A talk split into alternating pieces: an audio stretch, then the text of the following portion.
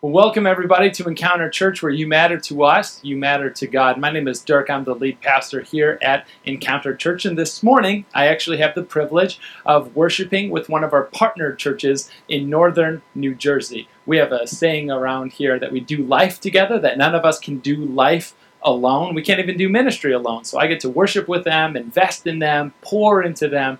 Uh, we all need the, the help along the way, and this is a great partnership that we can join together. Plus, because of uh, technology, we can kind of close the gap between the states, and I can be with you here this morning, continuing on this hugely important series called Summer Playlist. We kicked it off last week, and remember, we have a decidedly kind of road trip vibe through it all when we're asking everybody to remember the, the journey that you're on. And this is the songs or the psalms in the Bible for that journey. It's the playlist for the journey that God has you on. So last week we asked that question what's the journey that God has you on? Uh, maybe it's a journey of a job thing, maybe finding a job for the very first time, graduating, heading out into the big, scary, real world and, and worrying about whether you're going to find your place in it all. Or maybe you've been doing it for a little while and now this is a this is a season where God might be bringing you out of something into something new and you're wondering if this is like the right thing for me, if it's a relational thing or a financial thing. There's all these different kinds of journeys that God has us on. It's just helpful throughout this series to think about what journey, what adventure God has you on. Now this morning what we're doing is taking a step further and taking a look now on the journey in, in kind of the rear view and looking not ahead but behind us and seeing what were some of the bumps along the road. What were some of the setbacks? This morning I want to ask, what were the near misses? This isn't the, the accidents that happened along the way. This is the accidents that didn't happen along the way. Not the collisions that you got into in life, but the collisions that almost happened to you in life. A near miss. It's actually an aviation term, I'm told. Uh, last summer, so this is June 2017, there was actually two passenger jets that were both landing on the same airport around the same time. And, uh, and one of them, the uh, Arabs, uh, Emirates uh, Airbus, actually misstated his altitude.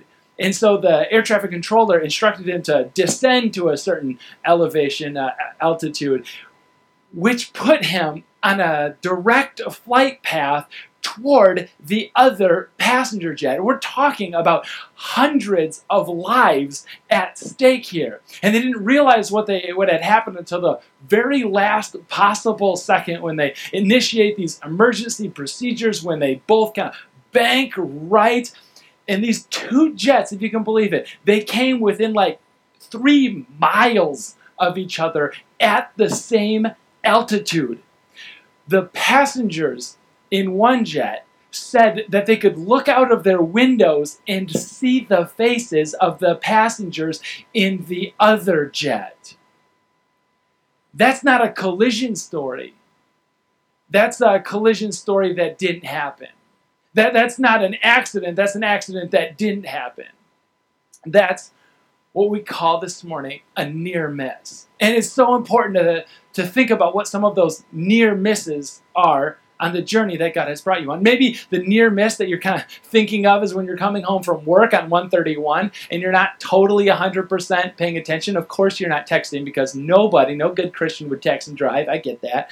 But you're driving down 131, not completely paying attention, and all of a sudden brake lights like a whole lineup in front of them and you realize that at the last possible second locking up your brakes screeching to a halt. If you've got kids in the back seat they're crying they're screaming they're yelling all this sort of stuff and you stop within like inches of the car in front of you. Thank god the car behind you was paying closer attention than you were stopped in plenty of time so you didn't get creamed from the one behind that's a near miss it's not a life defining moment, it's the life defining moment that almost happened. What we're going to do this morning is open up the Bible and we're going to hear about a couple of the near misses that these ancient Israelites sing about. And the reason why I think it's so important for us to recall these near misses is there's something about the remembrance of the almost stories, remembering the near misses that dictate or decide our posture towards God in the present. It's so important to consider to remember these near misses in the past because they dictate the posture we have towards God in the present and even future. Let me show you what I'm talking about. Um, we're going to go to Psalm 124 It's an easy one to find if you'd like to, to pull out the uh, Bibles underneath the chairs in front of you. The words are also going to be on the screen as well. But uh, we're going to go to Psalm 124. You just kind of open your Bible in the middle. Chances are it's going to fall right in the book of Psalms and you can check it out that way. Okay, Psalm 124. Let me read the first uh, two verses. First of all, remember it says a song of ascents of David this time. I think that's going to be important. Verse 1 says, If the Lord had not been on our side. Let Israel say, verse 2, if the Lord had not been on our side when people attacked us. Now, uh, it sounds like, uh, I'm sorry, Dirk, did you like mean to repeat yourself like you accidentally copied and pasted a couple times? Is this like a glitch in the matrix or something? No no no. Uh, what's happening here isn't that some copier in psalm 124 like accidentally wrote the same thing twice.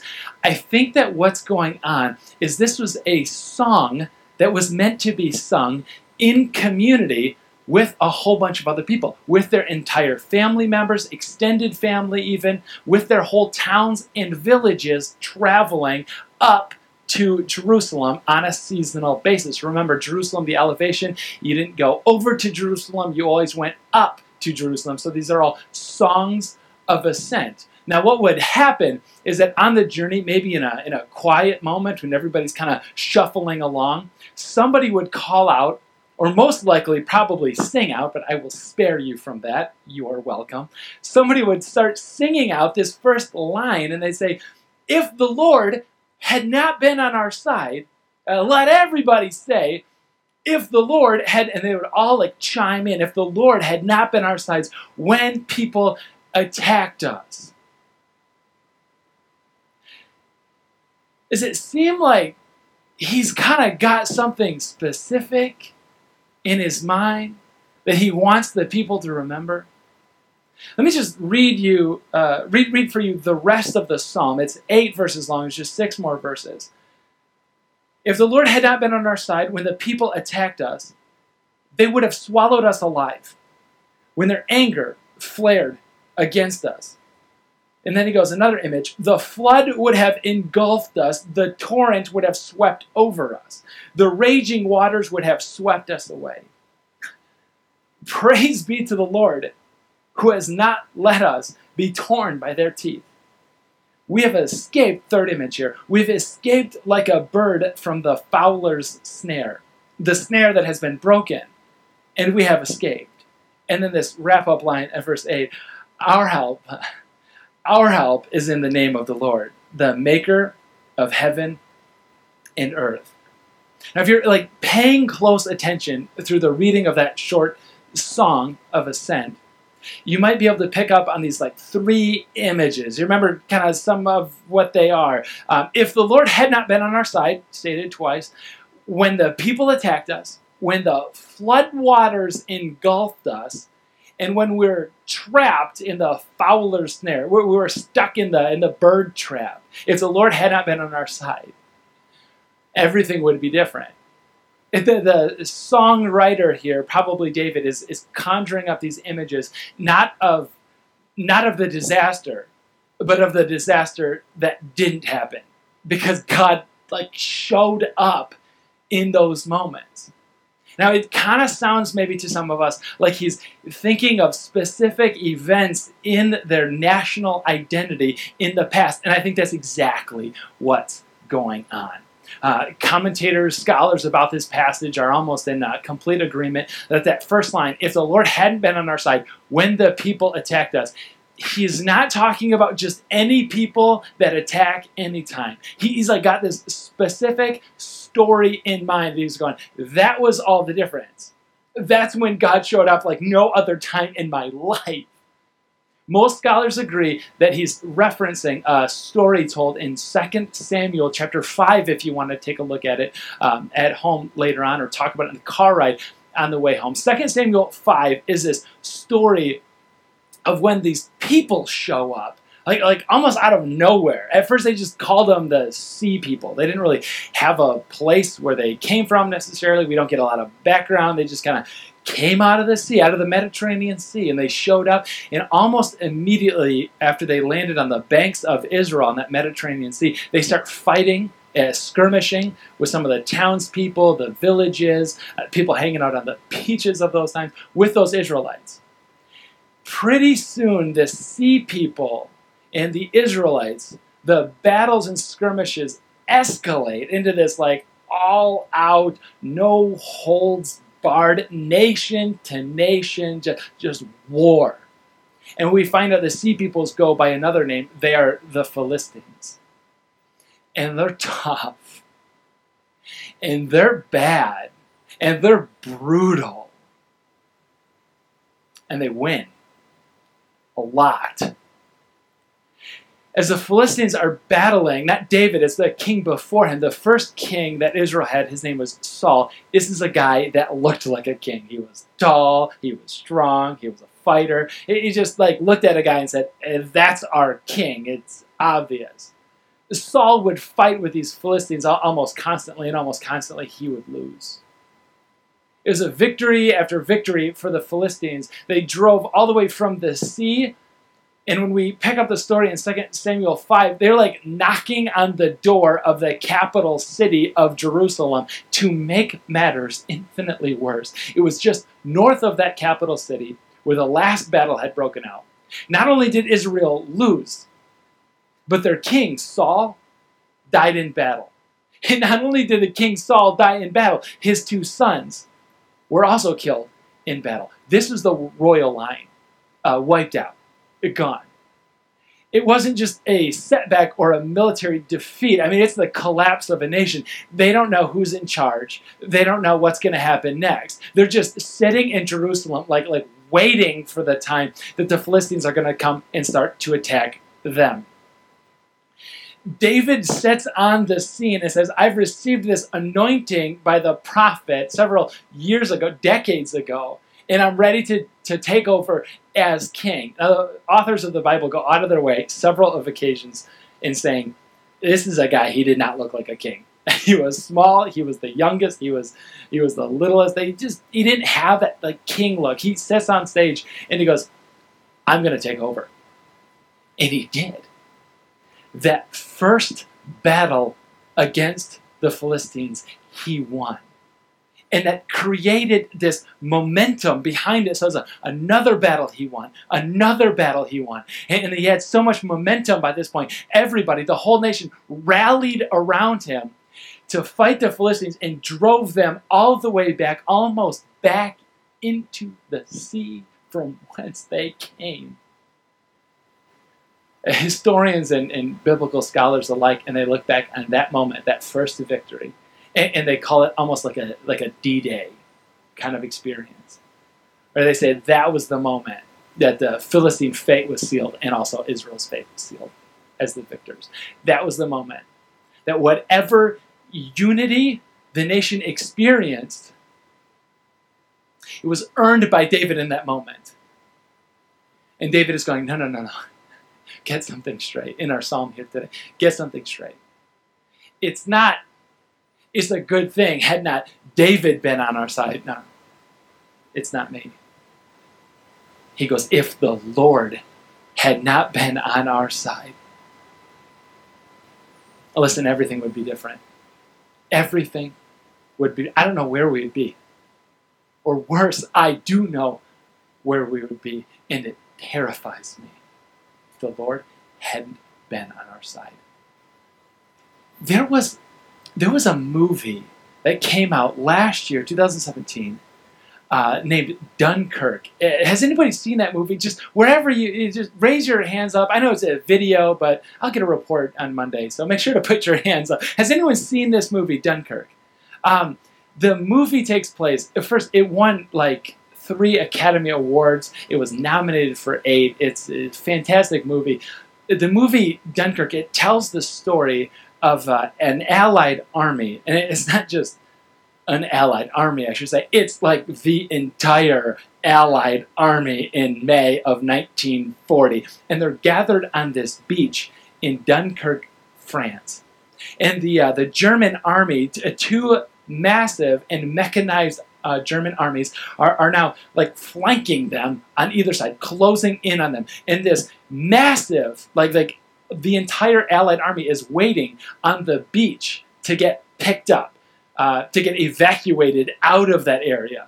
They can look across the English Channel. It is 20.7 miles across the channel. Like they can see it on a clear day, see England, see safety. But they're waiting here, and nobody's coming to pick them up. The Navy ships uh, can't get through, and even if they could, the Germans had bombed the ports, and, and so even if the ships could get there in time to pick them up, they couldn't get close enough to the beach for the, the people to get on board. The ports were bombed out and destroyed. You know, they can hear the, the Germans coming in, that the planes flying over bed, overhead, bombing the soldiers, bombing the ships, bombing the ports. They thought they were done. Back in London, they also thought they were done. There were people in London, politicians, already discussing, debating, considering a conditional surrender to Hitler and the German army. This is a this is a story of World War II ending before it ever even began. Almost. You see, for some reason, and, and nobody can really like figure out why, but but this halt order came in. And the German army just for whatever reason, they just stopped advancing. They stopped the attack for like three days, just long enough for the Royal Navy to show up. But they still couldn't get the soldiers from the beaches onto the ships. But what they didn't plan on, what nobody else planned on, is thousands of these like little fishing vessels, these sailboats, uh, coming across that English Channel from England to Dunkirk, France is coming across, picking up like a few soldiers at a time. They're they're standing lined up in like shoulder deep freezing water and, and like ferrying them out to these larger naval vessels that were heading out in the deep water, and they were just ferrying these soldiers a few at a time. 338,250 soldiers were saved that day. Listen, this isn't the entire collapse of the Western world as we know it. This is the entire collapse of the Western world almost as we know it. That is the near miss. And this is the kind of thing that David in the in the in the psalm here is like bringing up and saying, you've got no idea how close we actually were.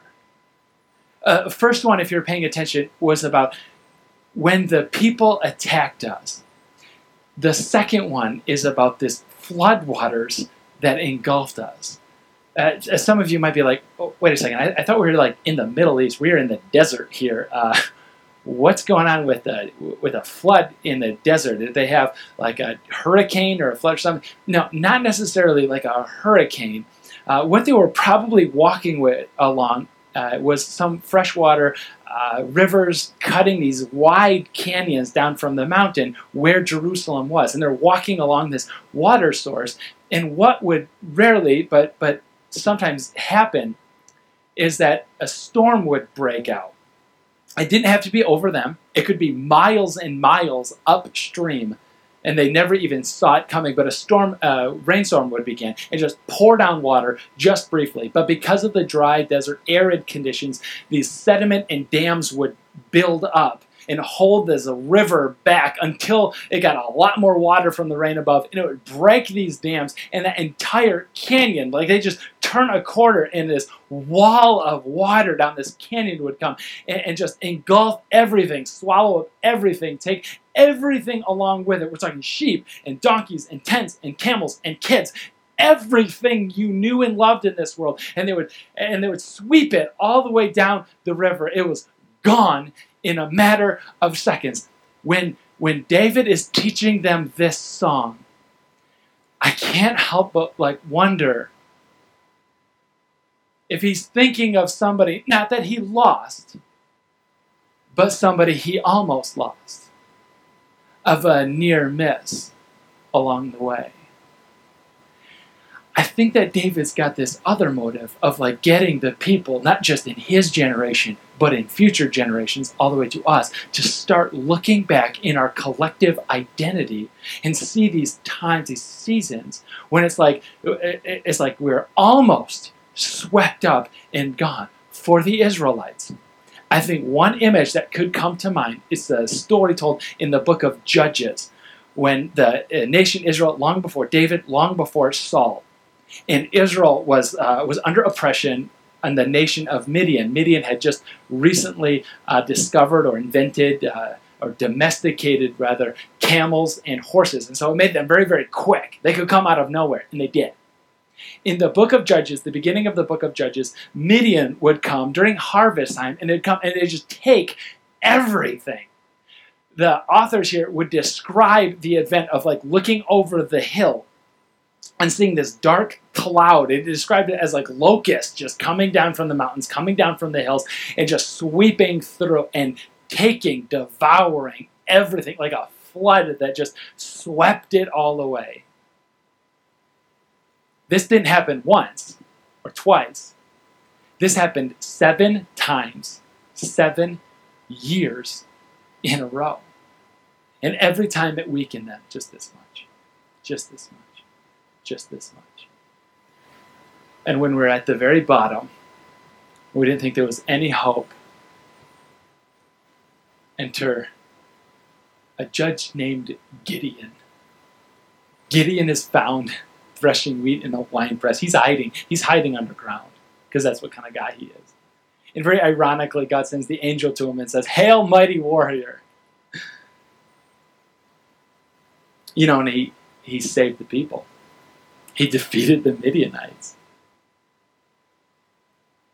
But when they look back, they don't go, if Gideon had not been with us that day. No, nobody says that. They looked back and they said, If the Lord had not been with us that day, it would be all over. Collapse. But it wasn't a collapse. It was a near collapse. It wasn't a collision. It wasn't an accident. It was a near collision. It was a near accident. And that is so important. The last one on the list is about this. This Fowler's snare.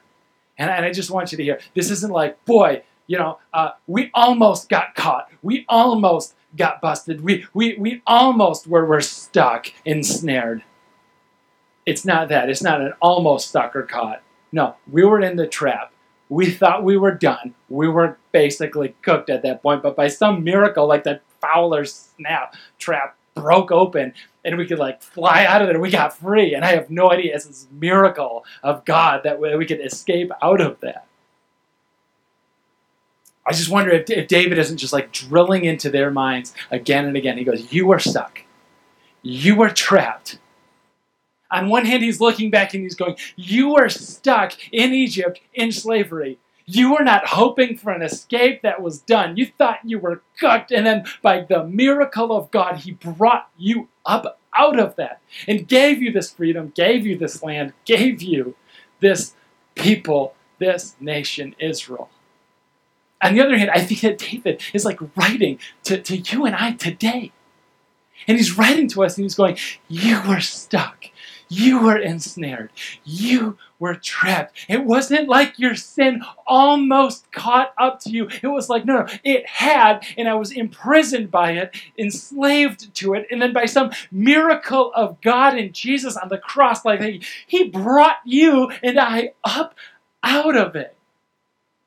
It wasn't a story of absolute and utter collapse. It was a story of the absolute and utter collapse that almost happened, but didn't, because the Lord was on our side. Here's the thing why, why would David be so insistent that the people remember those near misses in their past? Why would he insist on like reciting these songs, remembering these, these near tragedies on their way to Jerusalem? Year in, year out, season in, season out. I think that somehow remembering the faithfulness of God in the past almost like has a way of fortifying our faithfulness in the present and even in the future. I, I, just say that again. Remembering God's faithfulness in the past has this way of fortifying, of strengthening, of encouraging our faithfulness in the present and in the future. I think David wants them to remember when God showed up in the past because he wants God, he wants the people to trust God in the present and in the future. If we're, if we're to say this for us today, I think if we're going to take this psalm and just like lie down now in front of us today, I think we'd say something like this. I think I would encourage all of you to pray this today and this week. God, since you are faithful in the past, I'll choose trust today. Since God was faithful then and there, I'll choose trust here and now. Choose trust here and now. Church, I, I got to ask when has God been faithful in the past? Or, or maybe sh- say it a different way. What has God saved you from? What is God saving you from? You know, I don't know everybody's story in the room, but but listen, I know a lot of them. And I know a lot of you have found your way to encounter from another place in your church experience, and maybe it's when you're a kid, maybe it's last month or week, but your church experience was just really good and rich and, and fulfilling, and, and you found God there, and it was so perfect right up until the point that it wasn't. And when it went bad, it went really bad. I'm, I'm talking about gossip, I'm talking about judgmentalism, I'm talking about all of this, this nasty stuff that just like comes out of the woodwork, stuff that you had no idea people even knew. And it just came out and it's like this toxic venom that just spilled all on you. And it's just like in this act of self preservation, you just like closed off your heart to the things of God and you wanted nothing more to do with it. And there's maybe a season for some of you of life that you thought maybe maybe I'm just going to be bitter and jaded towards God and maybe that's just where I am. And then by some miracle, like God broke open that trap that you're stuck in. And you found this place. And you found this, this relationship, rediscovered this relationship with Jesus and God. And you thought, like, I had no idea this could be so freeing. Like, like just fresh air, like blowing out all of the, the festering uh, stink that I was trapping in my heart. It just, where I am now, and looking back, man, you know, God, since you are faithful then and there, I will choose trust here and now. And I just want you to pray this prayer. Thank you, Jesus. Um, maybe it's a maybe it's a financial thing. God saved you from something. You are sitting in the office, uh, ready to sign the paperwork, you knew what the deal was all about. You asked friends, you asked family, you asked everybody around you, and, and they told you this is a good deal, this is the time to buy. But for some reason, when you prayed about it, God said no. And, and for some reason, like you listened and you got up and you walked away. And then 2008 happened, 2009, financial crisis hits. You lost a job, your wife lost a job, you're totally mobile, moving around, looking for work, and you're looking back and you're going, I had no idea then. But had the Lord not been on our side, we'd have been, we'd have been crushed, crushed under it. That God showed up since He was faithful then and there. Whatever the new challenge is, I will choose trust here and now. This is going to be so hard, I think, for, for some of you to hear. But I think of those conversations that somebody comes up to you and says, like, hey, can, can we talk about something? Listen, no conversation, no good conversation starts off with a sentence, hey, can we talk about something? Nobody like, hey, can we talk about Chick Fil A for lunch this afternoon? like that's that's not a thing. They don't they don't say it like that. When they do that and they shut the door, like you know these these are going to be hard words. Uh, can we talk about the attitude for just a minute? Uh, can we talk about the behavior that I'm seeing for just a minute? I, I just I want you to see what I see. I want you to see how it's affecting you. I want you to see how it's affecting your future. I want you to see how it's affecting like the people around you. And those words are so incredibly hard to hear at the time. But then with the perspective of years, you're looking back and going, that was the time, that was the conversation that God showed up. That was the time that God like saved me from me he did it. And, and, and, you know, since he was faithful then and there, I will choose trust here and now. Thank you, Jesus.